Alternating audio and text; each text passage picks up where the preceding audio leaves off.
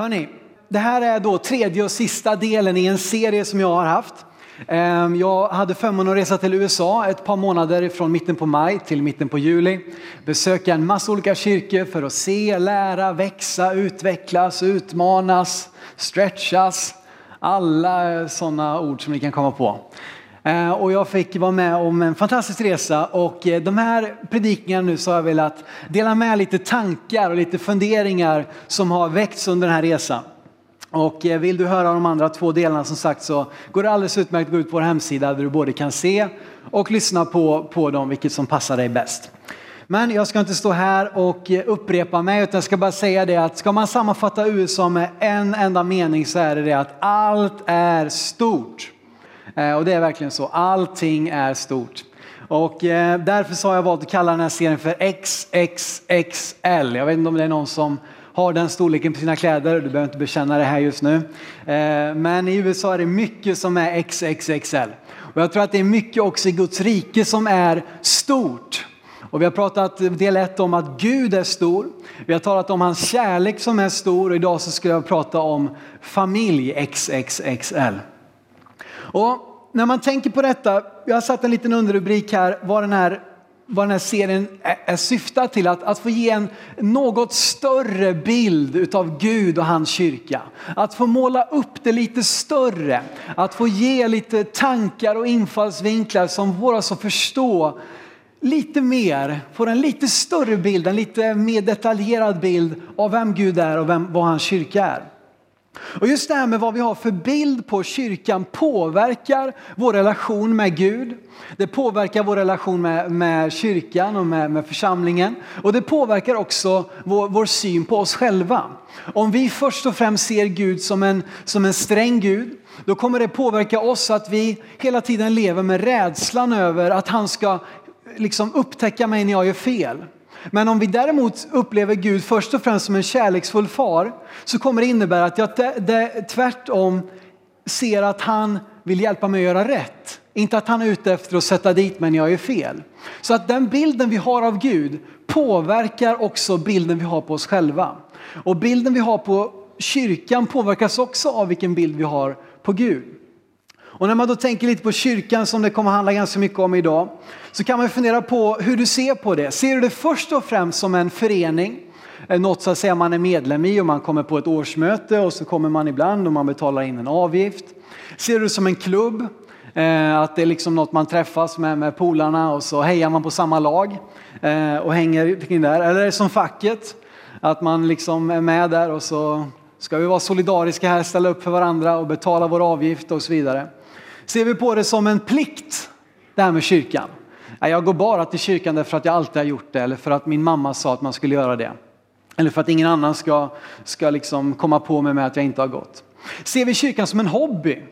Att det är någonting vi gör när vi har lite extra tid eller liksom, ja, men någon gång ibland, då, då är det härligt med kyrkan. Och så går jag hem sen och stickar lite eller spelar lite tennis eller vad man nu har för hobbys. Eller ser vi kyrkan som en byggnad? Att det bara handlar om liksom byggnaden, Ehm, stenar och cement och trä och vad det nu kan vara för någonting.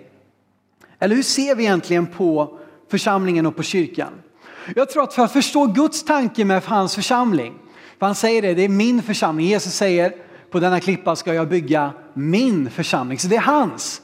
Vi får vara med, vi får vara, eh, ha, fylla olika funktioner men det är fortfarande han som äger, som är upphovsmannen, som har liksom rätten, som, som äger församlingen. Och för att förstå hans tanke med hans egen församling så tror jag att vi först och främst måste förstå vem Gud är. Och något av det bästa sättet att förstå vem Gud är är ju genom att läsa den mest eh, välkända bönen som någonsin har funnits. Och det, vilken är det? Fader vår. Fader vår som är i himmelen och så vidare. Fader vår. Gud är mycket för oss men något av det viktigaste för att förstå vem han är, är att, att vi förstår att han är vår fader, att han är vår far, han är vår pappa. Han är fader vår, vår fader. Och om Gud är vår far, vad blir då vi? Hans barn. Det är pedagogiskt där va? Och om vi då är hans barn, vad blir vi till varandra? Syskon. Och man skulle också kunna säga att vi är en familj. Och det här med familjetanken lever väldigt starkt genom hela Bibeln. Mänskligheten börjar med att Gud skapar en familj, Adam och Eva, som skulle eh, bli fler. Och ni kan det där med blommor och bin och så vidare. Men det började där med att Gud skapade en familj. När Gud sen ville förnya sin kontakt med människan efter att det här med syndafallet och allting, så sluter Gud förbund med vad då? Jo, med en familjefader, med Abraham. För att alla de som tillhörde vadå? Jo, hans familj, hans hushåll skulle ingå ett förbund med Gud. Det var inte med en kung eller med en ledare utan det var med en familjefar. För att alla som tillhörde hans hushåll. Och därför är det så viktigt genom hela Bibeln att man höll reda på släkttavlorna. Vi måste veta att vi faktiskt tillhör, vad då? Jo, familjen, folket. Att vi är judar då. Och sen så vet vi också det att Jesus han föddes in i vad då? Jo, en familj. Han föddes in i en familj med Josef och Maria som sina föräldrar. Och genom tron på Jesus blir vi Guds barn, en del av hans familj. Och jag tror, jag skulle vilja måla därför bilden av kyrkan som en familj och inte vilken familj som helst utan en familj XXXL. En stor familj och en härlig familj. Och vi ska läsa bibelord ifrån Efesierbrevet kapitel 2 och vers 19 som är liksom utgångspunkten för den här predikan. Efesierbrevet 2 och vers 19. Du får gärna ta anteckningar och skriva ner. Du kommer få många bibelord som visar på att vi är Guds familj, vi är hans barn och så vidare. Och här då i Efesierbrevet 2 och vers 19 står det så här. Alltså är ni inte längre gäster och främlingar utan medborgare tillsammans med de heliga och tillhör Guds familj. Vi är inte gäster eller främlingar. Vi är inte här liksom, ja, på det sättet, utan när vi har tagit emot Jesus, när vi har en tro på honom, så blir du en del av Guds familj. Och vi som församling tillhör alla Guds familj. Och hurdan är Guds familj då? Jo, för det första så är Guds familj inkluderande. Det är väldigt viktigt att komma ihåg. Du vet att våra familjer, de som är födda in i familjen är såklart väldigt inkluderande, men det finns också ofta en begränsning. Vi blir kanske inte fler än tre barn, fyra barn, fem barn, sex barn och så vidare. Men i Guds familj så får alla plats. Och han är inkluderande. Vi ska se detta i ett par bibelord. Först och främst Johannes 1 och vers 12. Där vi ser detta att Guds familj är inkluderande. Det står så här. Men åt alla som tog emot honom, alltså Jesus, gav han rätt att bli Guds barn. Åt dem som tror på hans namn. Vad står det här? Jo, åt alla som tog emot honom gav han rätt att bli Guds barn. Vi får rätten att komma med i hans familj. Och det finns ingen närmare gemenskap än, eh, än en familj som, som fungerar på ett bra sätt. Jag förstår att det kan vara människor som kommer ifrån trasiga familjeförhållanden. Som inte alls har upplevt sin familj som, som, eh, som en nära gemenskap. Utan tvärtom kanske blivit sviken, lämnad, vad vet jag. Men i en fungerande familj så som familjetanken är och så som Guds familj är framför allt så är det en så nära gemenskap och alla får plats. Vi ska se det i ytterligare ett bibelord. Galaterbrevet 3, 26 fram till 28. Så ska du ytterligare få se här nu om att Guds familj är inkluderande. Galaterbrevet 3, 26 28. Alla är ni Guds barn genom tron på Kristus Jesus. Alla ni som har blivit döpta till Kristus har blivit iklädda Kristus. Här är inte jude eller grek, slav eller fri, man och kvinna. Alla är ni ett i Kristus Jesus. Alla är ni Guds barn genom tron på Jesus. Och det är så viktigt att förstå detta att vi är hans barn.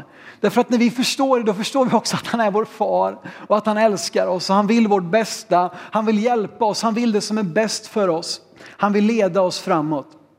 Och i Guds familj så får alla plats. Guds familj är inkluderande. Det är ingen som inte får plats. Det är inte så, nej nu har vi fått de barnen som vi kunde här rent biologiskt eller nej vi, kan inte, vi, har, vi har adopterat ett eller två barn, det är max här. Nej, utan i Guds familj får alla plats vidare om Guds familj och Guds familj är generös. Därför att det här med familjebegreppet kan ju som sagt vara lite svårt att förstå eller att greppa om man inte förstår hur den familjen är. Men Guds familj är generös. I första Johannesbrevet 3 och vers 1 var bibeln jag läste också eh, förra delen här när vi talar om Guds kärlek. Så ska vi se här hurdan Guds familj är. Jo, det står så här, se vilken kärlek Fadern har skänkt oss, att vi får kallas Guds barn och det är vi också. Se vilken kärlek han har skänkt oss att vi inte bara blir en del av hans fanclub, att vi inte bara blir en, medlem i en förening, att vi inte bara liksom blir en, en anställd som liksom är långt ner i hierarkin och som aldrig får träffa på sin chef i verkliga livet. Nej, vi blir Guds barn. Det är den typen av kärlek som han har till dig och mig. Det är den typen av gemenskap han vill ha med dig och mig som en far har till sitt barn. Och det står, det står också, vi får kallas Guds barn och så älskar jag meningen som kommer därefter. Och det är vi också. Det är vi också. Du är ett Guds barn. Och det spelar ingen roll om du tabbar till det. Det spelar ingen roll om du gör bort dig. Därför att det tar inte bort barnaskapet. Det kan få göra, skapa en distans mellan dig och Gud eh, i att, att man känner skuld eller skam. Men, men han är fortfarande lika kärleksfull som far. Och ni vet att så många gånger som jag har gjort bort mig som barn eh, gentemot mina föräldrar så vet jag att oavsett vad jag tabbar till det så älskar de mig fortfarande. Och Gud är generös. Han ger oss sin kärlek. Han ger oss en plats i sin familj. Och inte nog med det, han ger oss också arvsrätt. Vilket vi ska se. Vi blir inte liksom adopterade in i en skräckfamilj. Att vi får ha en, en sträng fosterpappa som slår oss och som liksom eh, utnyttjar oss eller vad det nu kan vara för någonting utan vi blir en del av en kärleksfull familj. Och vi blir inte bara liksom halvt barn som att ja, ja, men du är inte mitt riktiga barn. Det ska du veta. Visst, du får bo här, du får komma hit, du får äta här, men du är inte mitt riktiga barn. Det finns en distans. Nej, Gud är inte sådan, utan han ger oss till och med arvsrätt, vilket vi ska se i Romarbrevet 8, eh, vers 15 till 17. Ni har inte fått slaveriets ande så att ni på nytt skulle leva i fruktan. Nej, ni har fått barnaskapets ande i vilken vi ropar Abba, Fader. Anden själv vittnar med vår ande att vi är Guds barn. Men är vi barn är vi också arvingar. Guds arvingar och Kristi medarvingar. Lika visst som vi lider med honom för att också bli förhärligade med honom. Vi blir fullvärdiga familjemedlemmar. Vi får till och med arvsrätt och vi får ärva Gud. Det är någonting helt enastående. Jag, menar, jag kan ju ibland tänka liksom mamma, pappa, Rigmor och Thomas, liksom, kunde ni inte ha lite mer pengar på banken? Kunde liksom inte ha satsat lite mer? De, de är härliga mina föräldrar men, men det här med liksom stora sparkonton och så har väl kanske aldrig varit deras grej. Eh, och då kan man ju känna lite, hallå kunde liksom inte tänkt lite mer på mig här nu? Eh, om man är lite självisk så va. Eh, men det som är härligt med Gud var att han har ju allt. Han har all makt. Han har skapat himmel och jord. Han har liksom evigheten. Eh, han, han har öppnat evigheten som vi sjöng förut här. Det är den fadern som vi får ärva. Och vi får arvsrätt. Och det är helt enastående när vi förstår det, vad det innebär. Och dels får vi del av arvet redan här och nu, att vi, vi får redan här del av Guds godhet, men vi vet också att fullheten av hans arv, det väntar oss i himlen. Där allt ska bli fullbordat, där vi ska få se hans vilja i fullkomlighet. Och det är också ett härligt hopp att leva med. Och jag tänkte också på det här bibelordet när jag förberedde mig. Jag tror det är en del som behöver förstå detta, att vi har inte fått fruktans ande. Jag tror att det finns de här idag faktiskt som lever med en fruktan. Som, som, som på något sätt har i sin kristna liv en fruktan och känner sig inte fullvärdiga eller känner sig inte tillräckliga och, och lever med en fruktan av att tänk om inte jag liksom lever upp. Tänk om Gud kommer säga nej till mig. Tänk om Gud inte kommer att ta emot mig en dag. Eller tänk om jag inte längre är hans barn. Men det står att ni har inte fått fruktans ande, utan ni har fått barnaskapets ande. Och därför vill jag tala ut det till dig som sitter här idag med fruktan, som sitter här idag med, med något av de här eh, symptomen eller grejerna i ditt liv. Att du har fått barnaskapets ande i vilket du kan ropa Fader, pappa, Gud. Och då vet du att en kärleksfull far, när hans barn ropar så kommer han. Då hjälper han. Pappa ta emot mig. Eller pappa ge mig mat, pappa hjälp mig, pappa trösta mig. Och vi vet, ni som är föräldrar, jag har inte förmånen än så länge att vara förälder, det kanske kommer någon gång i livet. Men ni som är föräldrar, ni vet att när ens barn ropar på en, då kommer man. Och då hjälper man och då offrar man allt för sitt barn. Och Guds familj är generös. Just det, ni fick inte med sista delen här. Det var ju taskigt. Där har ni det i alla fall. Det sista saken här med Guds familj. Guds familj har plats för fler. Vi har redan varit inne på det såklart då, att, att det, det är till för alla. Jag vill också slå fast det att i Guds familj så finns det plats för fler. Och det är härligt idag att få stå och titta upp på läktaren här och se att det finns lite folk där uppe. För för det mesta så är det ju tomt där. Va? Nu har vi dessutom stängt av en liten del här i kyrkan. Men det är underbart att veta att vi har plats för fler. Vi är inte liksom, det är inte fullbelagt. Det är inte som när Jesus skulle födas och vart en Maria och Josef gick så var det fullbelagt. Det finns inte plats för dig. Men vet ni vad? I Guds familj så har vi plats för fler. I den här kyrkan har vi plats för fler. Och vi ska läsa ifrån första Timotsbrevet 2, eh, vers 4-6. Jag ska läsa från en liten annorlunda, eller en ny översättning, en parafras som heter The Message som jag översatt till svenska ganska nyligen. Som jag tycker beskriver detta på ett härligt sätt. Där står det så här. Han vill inte, alltså Gud vill inte bara att vi ska bli räddade utan alla. Han vill att alla ska ta till sig samma sanning som vi, att det finns en Gud, bara en enda Gud och en enda präst och medlare mellan Gud och oss, nämligen Jesus som offrade sig själv i utbyte mot alla som hölls fångna av synden och befriade dem. Gud vill inte bara att vi som sitter här och redan har det rätt ställt med Gud ska bli räddade, han vill att alla ska bli räddade och få en förståelse att Jesus är, vill erbjuda mig kontakt med Gud. Genom honom, genom tron på honom kan jag få, få det rätt ställt med Gud.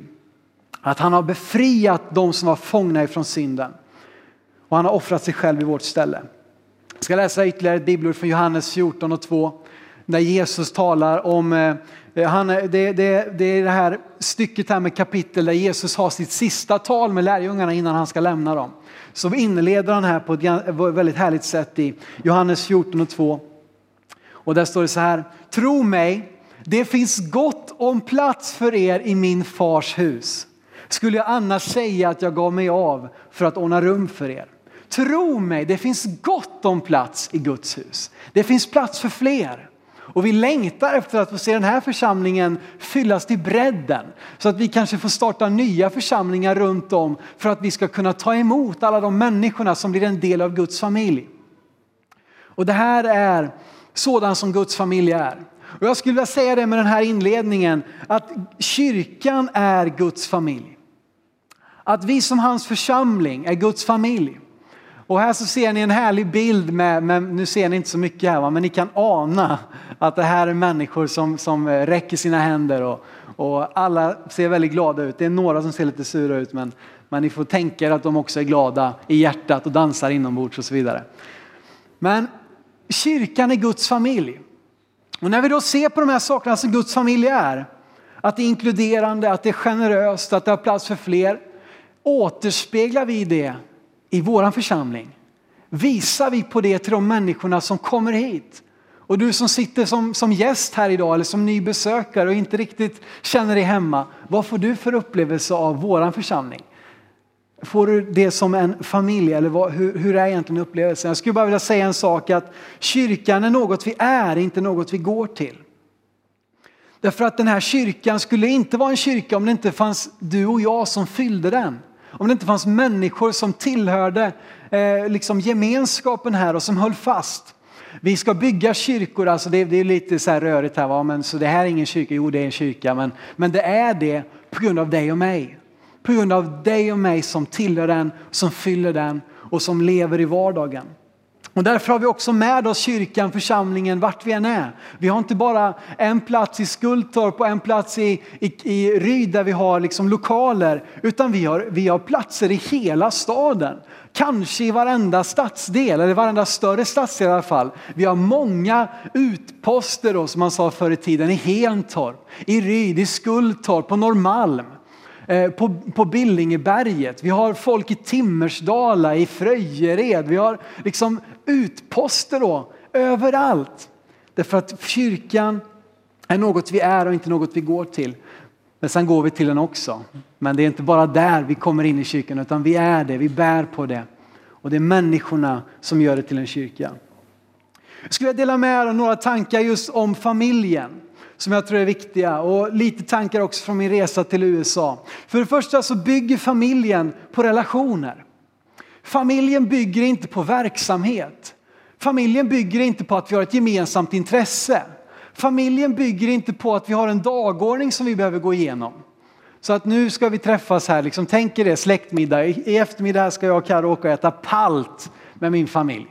Och då är det liksom inte så, ja, och härmed öppnar jag middagen och så klubbar pappa i bordet där och så liksom, ja då är paragraf ett här, då ska vi äta. Och sen ska vi be också, det ska vi inte glömma. Nej, det är ju relationer det handlar om. Det är kärlek det handlar om. Och det är så viktigt att ha med sig detta när det kommer till kyrkan, till din familj, Guds familj. Och jag ska läsa Bibeln från eh, första Johannes brev kapitel 5 och vers 2 som jag tycker är härlig. Eh, och lite utmanande också, inte minst. Där det står så här. När vi älskar Gud och håller hans bud, då vet vi att vi älskar Guds barn. Smaka lite på den. Om vi älskar Gud och håller hans bud, då vet vi att vi älskar Guds barn. Så att om du har en kärlek till Gud, då vet du också att när du tittar omkring här så ser du människor som du älskar. Och det är en utmaning. För ibland så håller vi på att gnabbas i det oändliga. Ibland så är vi otrevliga mot varandra och, liksom, eh, och grälar och allt vad det kan vara. Men om du älskar Gud så vet du att du älskar Guds barn. Och det är ganska utmanande. Men tänk på det. Och i familjen vet du, där är man alltid välkommen. Det spelar ingen roll om man har varit borta länge eller om man har varit borta kort så är man alltid välkommen. Det är nästan, man skulle nästan få in hunden här också i, i, i familjestoryn här va. Hunden vet ni, jag har växt upp med en hund. Oavsett om du har varit ute och hämtat posten i 30 sekunder eller varit borta en hel dag eller en vecka så är den lika glad varenda gång man kommer in. Va? Den skäller och hoppar och liksom svansen den bara går så här som i en våldsam fart. Va? Och det är nästan så vi skulle få in lite sån hund Inga hundar här i, i, i, kyrkan, men, men i familjen är man alltid välkommen. I familjen är man alltid älskad. Det är liksom inte, jaha, vart var du igår? Och vad gjorde du förra veckan? Och jag hörde det här och bla bla bla. Nej, familjen är man först och främst älskad. Utifrån den kärleken sen kan man också i en relation också då korrigera och säga du, kanske att det här inte var så bra. Men man gör det utifrån kärleken och därför har man en ingång att tala in i människors liv. Man kommer inte utifrån och bara som en polis eh, korrigerar och rättar till utan utifrån kärlek och relation så kan vi också korrigera varandra och hjälpa varandra rätt. I familjen har man alltid tid och plats för varandra. Du vet, jag kan ju komma när som helst, Sven var inne på det förra predikan här förra söndagen, att han kan komma, eh, nu lever inte hans föräldrar längre, men när de gjorde det, att han kunde komma hem när som helst och bara gå in och slå sig ner, ta lite mat eller vad det nu är för någonting. I familjen så har man alltid tid för varandra. När vi bodde i Tanzania ett halvår, eh, jag och min fru och Martin här, vår ungdomspastor, vi var där ett halvår och eh, ja, missionerade och, och var med i en församling där och predikade alla möjliga saker. Men någonting underbart där var att oavsett om vi tycker att de inte har, eh, liksom passar tider så har de alltid tid. Och om du kommer vet du, mitt på dagen, sent på kvällen eller när det än var så hade de alltid tid. Ja men kom in, vi fixar lite te och ska ni inte stanna på lite mat? Och, och man frågar om vägen, du vart ligger där? Ja men du jag följer med dig, jag går med dig här 20 minuter liksom i den här riktningen så jag kan visa dig. I familjen har man alltid plats och tid för varandra. Och det är ingen uppoffring, eller nej förlåt nu hoppar jag lite här. I familjen ger man aldrig upp på någon. Det är underbart här. Vi har en, en gammal medlem här idag, Jimmy Forsberg. Jag känner mig frimodig faktiskt och delar det för han har delat sitt vittnesbörd många gånger. Han var med i vår församling här och, och hade under många år en strulig livssituation eh, och satt i fängelse och massa sådana saker. Men han var med i kyrkan det fanns kvinnor och framförallt tant, bönetanter här. Jag säger det med en, som en komplimang. Bönetanter, ni ska verkligen sträcka på er och känna er stolta och glada. Men det fanns eh, bönemänniskor här i församlingen som bad och bad och bad och bad och bad för Jimmy medan han satt i fängelse och strulade till det i livet. Och senare, jag vet inte exakt hur många år, men det var en lång tidsperiod, så kom han tillbaka och han kunde vittna om också sen hur mycket det betydde att man aldrig gav upp på honom. Min fru och, och eh, Caroline och, och, Heidi som också är med i kyrkan, de har haft en, en hemgrupp i många år för lite yngre tjejer. Ehm, eller tjejer, ja, tonåringar typ var de då, nu har de blivit lite äldre. Och då var det, jag har pratat med de här två tjejerna och de har sagt att det är okej okay att, att du berättar detta. Hanna Wikström som är med i kyrkan mycket nu och Josefin Forslund som också är uppvuxen här i kyrkan.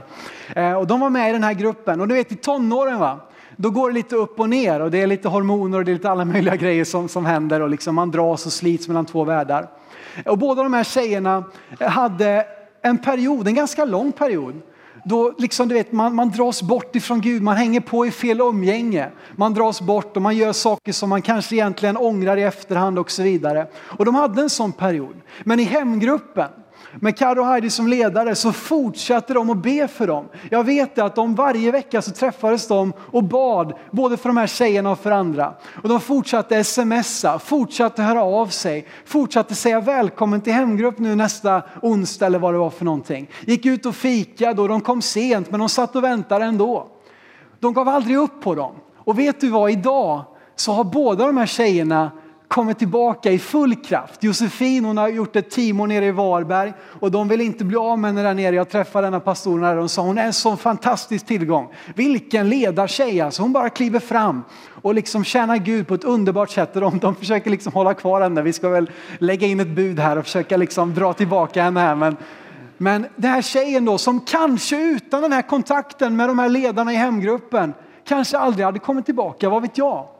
Förhoppningsvis har han gjort det, men jag är säker på att det betydde någonting att de aldrig gav upp på dem. I familjen ger man aldrig upp på någon. Hanna Wikström är med, hon var med som ledare på Segelstorp för ett par veckor sedan och hon är med så ofta hon kan. Idag jobbar hon som kunde inte komma till mötet idag.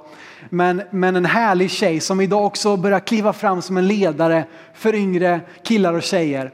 Eh, och det fanns någon som inte gav upp på dem. Så han fortsatte be för dem, fortsatte höra av sig, fortsatte välkomna dem. Inte för att peka på, jaha, vad har ni gjort nu då? Utan bara för att visa, ni är alltid välkomna här. Familjen är en prioritet. Familjen är ingenting som kommer här nere. Ja, men jag har mina hobbyverksamheter, jag har allt möjligt sådär va. Utan det är en prioritet. I Apostlagärningarna 2 och 42 ska vi läsa ett bibelord. Eh, som handlar just om den här första församlingen, vad som kännetecknade dem. Välkänd vers som det står så här. Att de höll troget fast vid apostlarnas lära och gemenskapen, vid brödsbrytelsen och bönerna. Just de här första orden, de höll troget fast vid.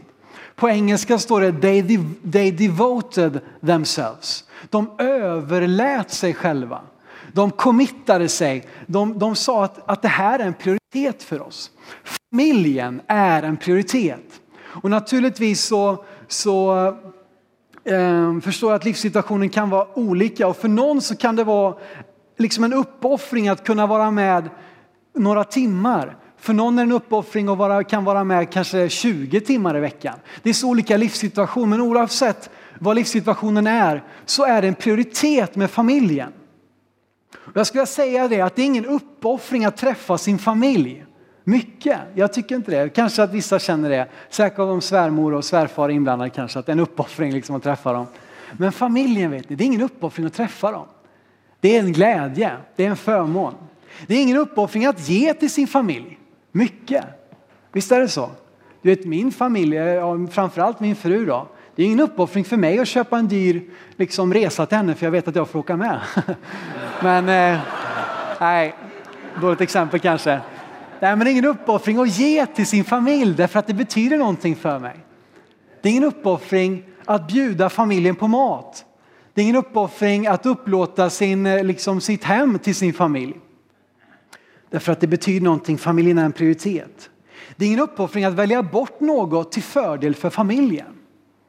Därför att det handlar om familjen. Det gör ingenting om jag missade att titta på någon fotbollsmatch eller om jag missade det där grejen. Därför att jag ska träffa min familj istället och det är viktigt. Det är en prioritet. Och jag skulle önska att, att faktiskt, inte att det går till absurdum, va? men att vi sätter faktiskt familjen, kyrkan som en prioritet i våra liv. Och det är en utmaning. Jag tror att, att när vi överlåter oss själva, precis som apostlarna gjorde och de, ny, de som hade kommit till tro där, som Martin läste om tidigare här, de höll troget fast vid. Och det la grunden för en fortsatt ökning. Det la grunden till att de kunde fortsätta växa i Jerusalem, i Samarien, i, i liksom hela Israel och till jordens yttersta gräns. Därför att det fanns människor som hade satt familjen som en prioritet. Och det ska jag vilja uppmuntra till. Och någonting jag såg på ett underbart sätt under min resa här. Människor, det här är, är några grabbar från Elevation Church som var med i parkeringsteamet och som hjälpte till varannan vecka. Så kom de dit tidigt på morgonen och så stod de ute och missade ju då ofta, eller de kunde kanske gå in och lyssna på predikan ett möte, men, men stod där ute och väntade i regn, i, liksom i stekande sol eller vad det än är, så stod de där ute bara för att få välkomna med, med ett glatt leende och få ta hand om deras besökare på bästa sätt. Och den, kämp, den tjänstvillighet som jag såg prov på i den här församlingen och i många andra, den har satt djupa spår i mig. Och jag känner att ja, det ska väl inte vara så svårt för mig att kliva upp en halvtimme tidigare för att komma till kyrkan och kunna göra min uppgift riktigt, riktigt bra. Det ska väl inte vara så svårt för mig att kunna vara med och tjäna när det handlar om familjen. Och de här grabbarna inspirerar mig. Det är förebilder för mig. Både den här äldre mannen och de här två yngre grabbarna vid sidan om. Han som sitter till vänster där, han var en av deras bästa i teamet där. Och när folk kom, vet, när han dansade på parkerings, parkeringen och, liksom han, och när det kom någon ny besökare, vet, när han, liksom, han gick all in i sin uppgift som parkeringsvakt och gjorde allt verkligen för att bara få sprida glädje och få göra det på bästa sätt. Familjen är en prioritet. Familjen anpassar sig efter barnen. Visst är det så? Familjen anpassar sig efter barnen. Vi ska läsa första bibeln här från Lukas kapitel 1 och vers 57 och 58. Ifrån Elisabet som fick föda Johannes döparen. Ehm, som ju då, de, hon var ju, Johannes döparen var ju, vad var han? Syssling eller vad var han till Jesus? Var de kusiner till och med? Något var de.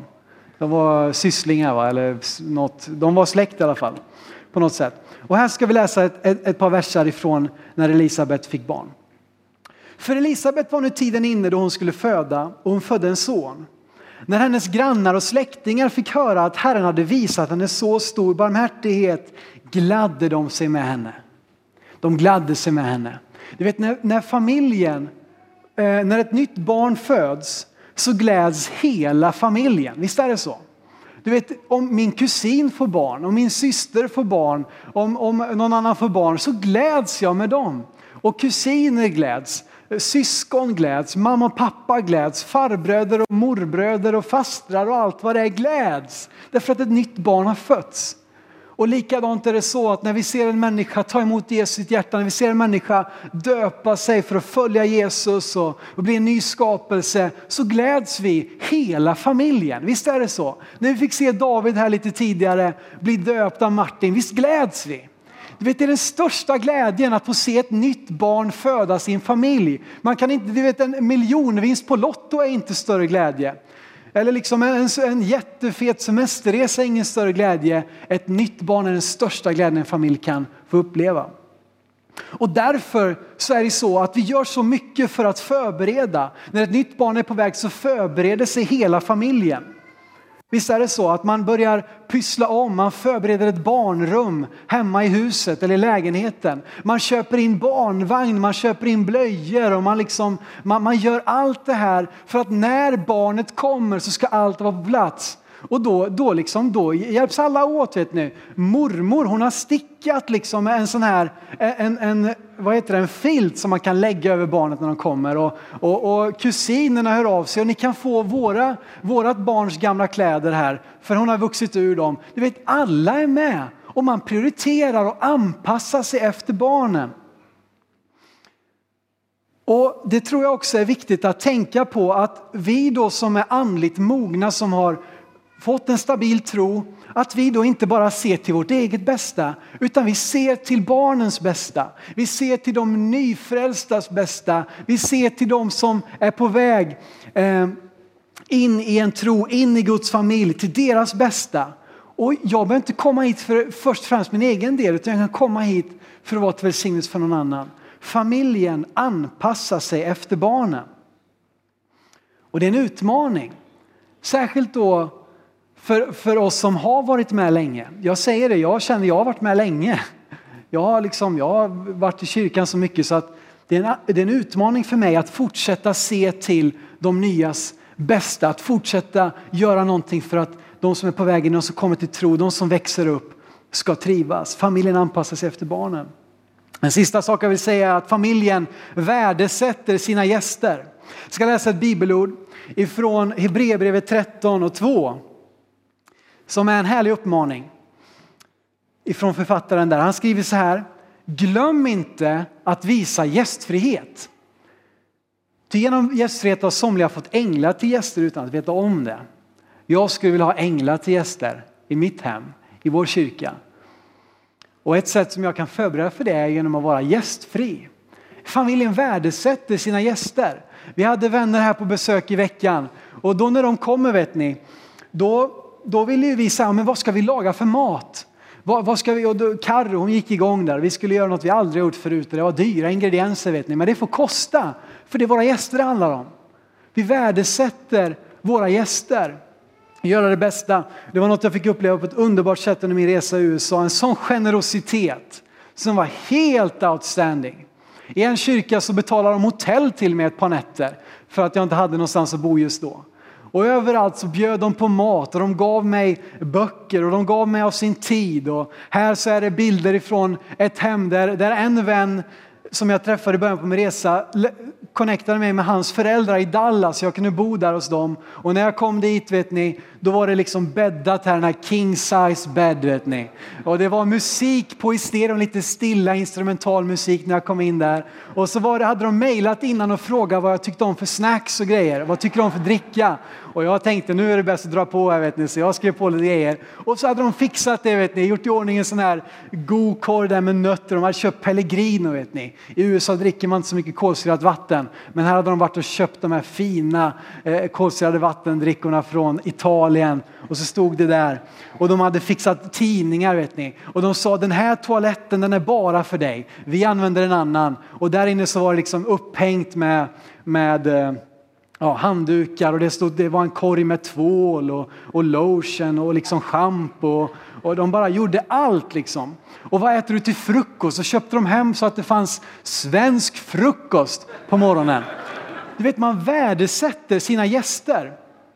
Och det är någonting jag skulle vilja att det skulle genomsyra vår kyrka. Varje gäst är en hedersgäst. Varje gäst är en VIP-gäst. En mycket viktig gäst, en mycket viktig person för oss. Och därför vill vi utveckla och vässa och göra vårt bästa för att nya besökare ska genast känna sig omhändertagna. Och varje gäst förtjänar husets bästa. Därför att vi vet inte vilken potential Gud har lagt ner i deras liv. Oavsett om de kommer till vår kyrka som ett vrak, om de kommer till vår kyrka med dålig hygien, om de kommer till vår kyrka med världens dyraste kostym. Så oavsett vad de kommer hit med så har Gud lagt ner en potential i deras liv som kan leda till någonting mer än vad vi någonsin kan tänka oss. Och därför så oavsett hur de ser ut, oavsett vad de kommer med från livssituation så vill vi ge dem husets bästa. Och vi vill ge fritt och för intet på grund av den potential som Gud lagt ner i deras liv. Och en sista sak, varje gäst har potentialen att bli en i familjen. Har ni tänkt på det? Varje gäst har potentialen att bli en i familjen. Så låt oss redan från början ge dem ett välkomnande som man gör i sin familj. En sista sak jag vill säga är den dagen. Den dagen. Här är en bild från en kyrka som heter Woodland Church i Houston, eh, Texas. Eh, två veckor innan jag var där så hade de Super Summer Baptism. Och de döpte över 800 människor på en helg i sina olika kyrkoplatser runt om i staden. Här två veckor senare så tog de eftersläntrarna som inte kom då och då var det väl bara runt 100 eller någonting den helgen som döpte sig. Och så fick vi stå här i deras härliga dopassäng och det är ett stort högt vikt kors där bakom, bakom de här, den här eh, fontänen de har som alltid är redo för att döpa människor. Jag ska läsa ett bibelord från Lukas kapitel 24 till sist här. Innan vi avslutar. Lukas kapitel 24. Här möter vi några personer som kallas för Emmausvandrarna. Jesus har dött, han har också uppstått, men det vet inte dessa personer om. Här är de på väg och vi ska läsa från Lukas 24, 13 till 15. Och se, två av dem var just den dagen på väg till en by som heter Emmaus. Vi hoppar fram lite grann. När de nu talades vid och överlade närmade sig Jesus själv och slog följe med dem. Just den dagen. Just den dagen, för dem var det nästan en dag som vilken annan dag som helst. Visst, det var lite speciellt om vi drar hela storyn, men det var på just den dagen de var ute och gick. Kan ni tänka er något mer vardagligt? De var ute och gick, men just den dagen kom Jesus till dem och slog följe med dem och gick med dem och deras ögon öppnades och de fick sina liv förvandlade utav Jesus. Just den dagen. Varje gudstjänst varje sammankomst vi har här i kyrkan har potentialen att bli den dagen för någon som kommer till vår kyrka. Att bli just den dagen för någon som kommer hit utan en tro med livet i krasch, med, med äktenskapet i spillror eller med bara en tomhet på insidan. Kanske har man lyckats med allt men ändå så saknas någonting. Oavsett vad de kommer hit med för livssituation så har varje gudstjänst potentialen att bli den dagen för någon. Och därför är det så viktigt att vi inte tänker ja, ja, men nu är det inte så många just den här söndagen eller ja, ja, ja, nu är det sommar och ja, ja, nu är det liksom lov här och det är inte så noga. Vi behöver inte ta fram riktigt. Vi behöver inte fixa med det där och ah, vi kommer lite sent. Det är inte så noga. Men vet du vad? Vi behöver vara på tå varje söndag därför att det har potentialen att bli den dagen för någon. Tänk om våra slarviga förberedelser eller våran taskiga attityd, att vi liksom eh, är lite griniga en dag när vi står och hälsar välkommen folk. Tänk om det blir ett hinder för människor att få den dagen. Du och jag, vi förbereder och vi leder fram människor till ett möte med Jesus. Så när du tjänar, när du kommer till kyrkan för att vara med, är det bara ännu en dag? Eller tänker vi på det som den dagen då min syster får sitt liv förvandlat? Den dagen då min granne får möta Jesus? Den dagen då en människa kommer med, med sitt liv i spillror och får uppleva Guds kärlek för första gången? Den dagen då någon fick uppleva ett helande? Den dagen då någon tog emot Jesus i sitt liv? Den dagen, den dagen, just den dagen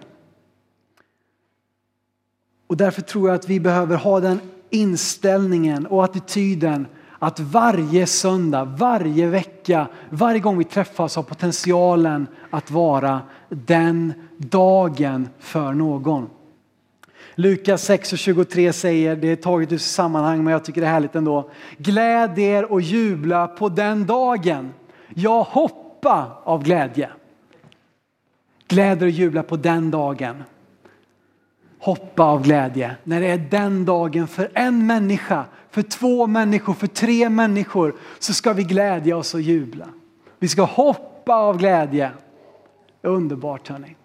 Leif, du får gärna komma fram.